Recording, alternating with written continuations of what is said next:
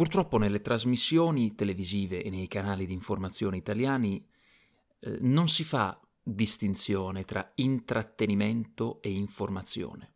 No? L'interpretazione della questione russa che i canali televisivi italiani e i mezzi di informazione danno è molto spettacolarizzata, è molto schierata ideologicamente e non prende in considerazione i fatti, i fatti, i fatti come stanno, le cose come stanno. Quindi quello che io mi propongo di fare oggi è, in un certo senso, stimolare in voi la voglia di informarsi, ok? Non pretendo di fare l'informazione di alto livello, però eh, mi sono messo a cercare molto, sono andato alle fonti e confrontando le fonti, di cui poi vi fornirò una, una lista, mi sono accorto che effettivamente c'è un motivo se i canali di informazione italiani sono così schierati verso l'intrattenimento e quindi l'interpretazione che si dà dei fatti è sempre strumentale alla spettacolarizzazione e a intrattenere, non a suscitare la riflessione nello spettatore. Perché questo? Perché questo? Beh, perché informarsi richiede tempo, richiede le- le- leggere, che non è una cosa che tutti fanno paradossalmente, cioè la lettura, la lettura, la riflessione e il confronto delle diverse fonti. Quindi queste sono cose, questa non è una cosa facile, no? E quindi si preferisce intrattenere piuttosto che informare. Eh, ora, prima di iniziare però su, sui miti che vorrei sfatare no, della, della questione russa, Vorrei eh, innanzitutto mettere dei paletti saldi, ok? Parlare di fatti, numeri, cose concrete, ok? Incontrovertibili e concrete, sull'origine di questa, di questa, di questa tragedia? E in realtà ci accorgeremo che la verità non è poi così distante, ok? Non è poi così annebbiata, perché in realtà il fatto che la verità sia annebbiata rientra negli interessi del regime di Putin, cioè il fatto di dover dire eh ma come facciamo a, se- a sapere che è vero? Eh ma chi la, sa, chi la sa la verità? Eh ma nessuno sa la verità? No, ci accorgeremo riflettendo insieme, ci accorgeremo leggendo, parlando di fatti attendibili, confermati, ci accorgeremo che in realtà non è così e che la verità è sotto gli occhi di tutti. E chi fa questi discorsi? I politicanti, i, i, i pseudopolitologi che si professano tali in televisione, in realtà fanno solo un disservizio, fanno solo un disservizio a discapito dell'intera nazione. Quindi iniziamo a parlare di fatti, iniziamo a parlare dell'origine di tutto questo senza andare però a ritroso eccessivamente, no? Cioè se noi eh, osserviamo l'ingresso dei paesi eh, dell'ex patto di Varsavia nella Nato, quindi iniziato con Polonia, Ungheria, Repubblica Ceca nel 99. Questo patto, eh, fu, cioè questo ingresso, fu preceduto dalla firma del NATO Russia Founding Act del 27 maggio del 1997 a Parigi.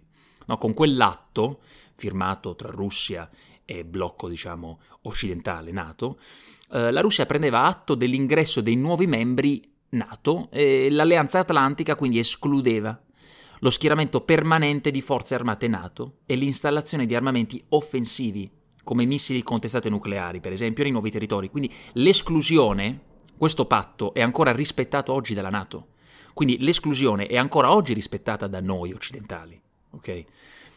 Infatti noi abbiamo solo installato missili intercettori, okay? E sono missili leggeri, proprio perché devono, essere, eh, devono poter essere dispiegati molto rapidamente. Sono missili difensivi a cortissimo raggio però che possono essere dispiegati con, con, in pochissimo tempo. Quindi non è tecnicamente possibile installare testate nucleari su questo tipo di, di ordigni, e sono gli ordigni che sono presenti nell'est Europa oggi. No?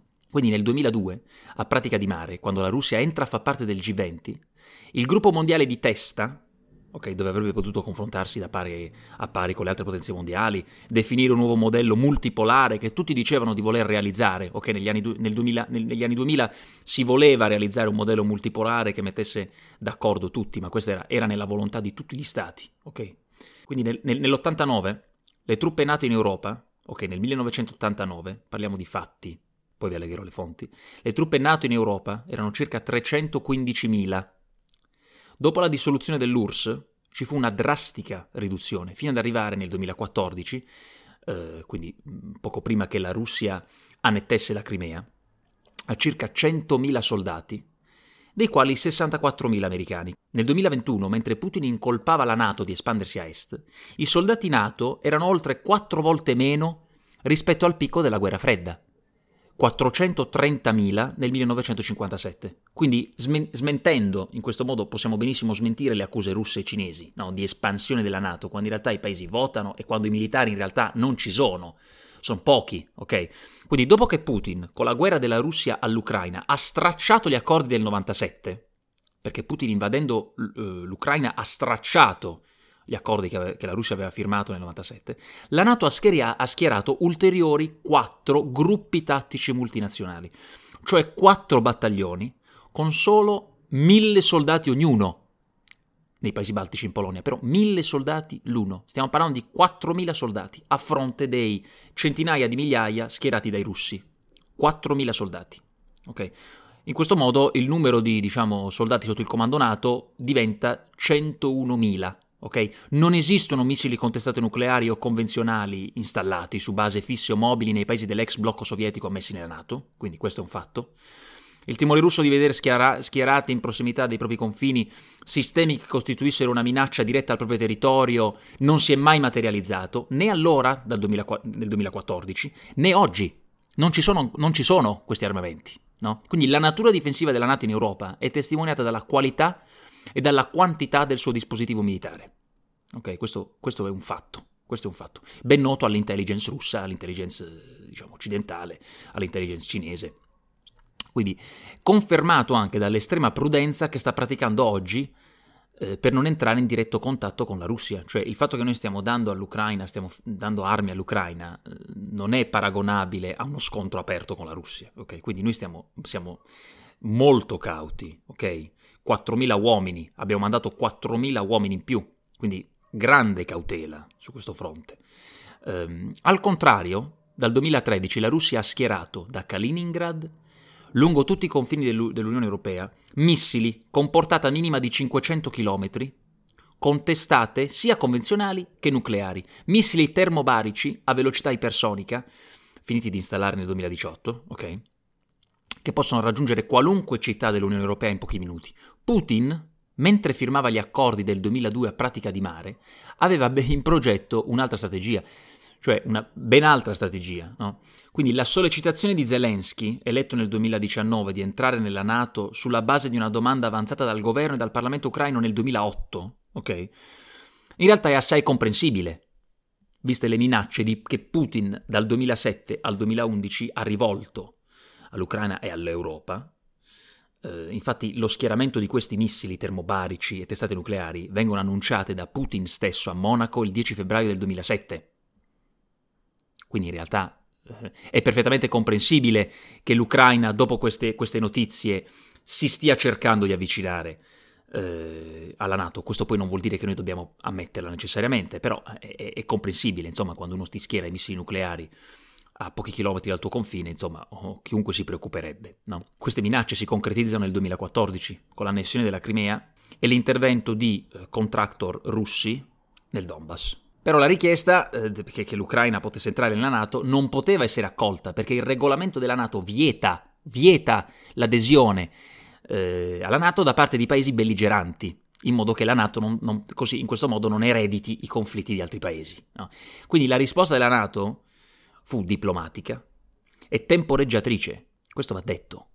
Questo va detto. Cioè il vero, anche se l'ingresso ucraino nella Nato figurava all'interno della Costituzione ucraina, perché la Costituzione ucraina è stata modificata proprio a questo scopo, e, e proprio per, per, eh, per, contenere questo tipo di, di, di, dicitura all'interno di diversi articoli, ok?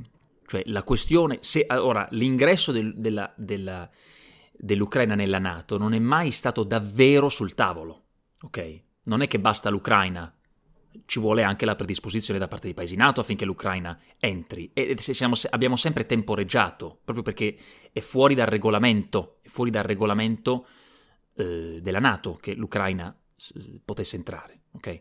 Quindi in questo modo cadono sia il pretesto di Putin di rispondere a una provocazione NATO, per tutte le riflessioni che abbiamo fatto prima, sia la fake news filorussa secondo la quale gli USA avrebbero spinto Zelensky a provocare la Russia assicurandogli l'ingresso nella Nato per poi lasciarlo scoperto. Sono note le dichiarazioni ufficiali del Dipartimento di Stato USA, ripetute negli anni fino a pochi giorni prima dell'aggressione, no? Che anche se ci fosse trovato il modo di aggirare il regolamento NATO, l'ingresso dell'Ucraina si sarebbe concretizzato non prima di vent'anni. Cioè, questo, questo, viene detto apertamente da, da tutti i paesi, specialmente dagli Stati Uniti. Quindi non si può imputare a Zelensky la responsabilità della guerra per le continue e pressanti richieste di aiuto militare all'Occidente, dopo che Putin dice di aver schierato i, i, le testate nucleari dietro il cortile di casa tua, no? Kiev è a 50 km dal confine bielorusso, eh, quindi che, vabbè, la Bielorussia che praticamente possiamo considerare di fatto un'estensione de, della Russia, vabbè, ma questo, questa è una mia interpretazione, però insomma Kiev è a poche centinaia di chilometri dal confine con la Russia e lì ci sono le testate nucleari. No, chi, chi, chiunque fosse sotto attacco ingiustificato, massiccio e brutale a cui sottoposta l'Ucraina farebbe altrettanto. Quindi è ripugnante descrivere Zelensky come il massacratore del suo popolo per il semplice eh, rendere un servizio agli USA. Impressiona invece il cinismo, secondo me, di chi, nascondendosi dietro la parola pace, giustifica la guerra di Putin fornendo ogni giorno interpretazioni politiche e narrazioni storiche che furono le stesse che furono usate per comprendere, tra tante virgolette, le ragioni dell'attacco di Hitler alla Polonia e l'inizio della seconda guerra mondiale. Quindi la frustrazione della Germania nazista come quella della Russia di Putin, vessata dall'Occidente, perché alla fine si tratta di questo, la frustrazione, ripeto, la frustrazione della Germania nazista come quella della Russia di Putin, vessata no, dall'Occidente. Beh, i conti tornano. Cioè il pensiero di una resa dell'Ucraina alla prepotenza russa può fare comodo, temporaneamente, a noi spaventati, ma una pacificazione violenta, senza giustizia, non sarebbe mai accettata, non solo dal governo, ma anche dal popolo ucraino, che resiste e combatte, resiste agli aggressori russi. Cioè se si pensa che l'Occidente sia schiavitù e Putin sia liberazione, che l'Ucraina sia nazista e Putin l'erede del comunismo patriottico, certo che sì.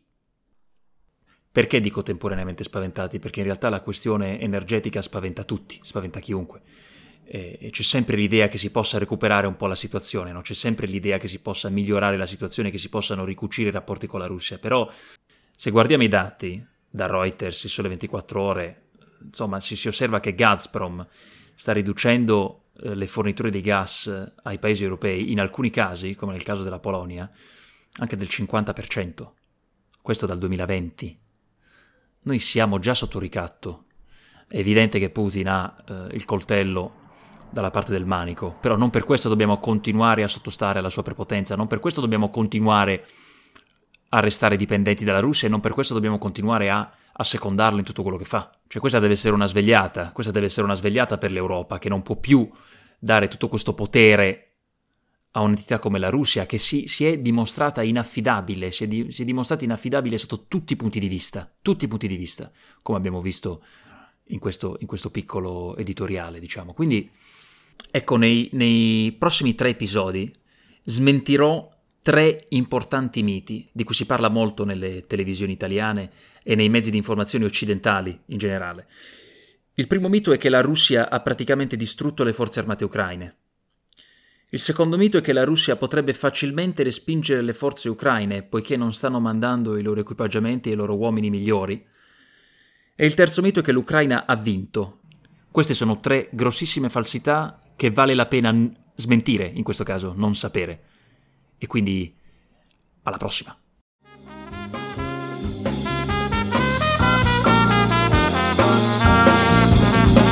Thank.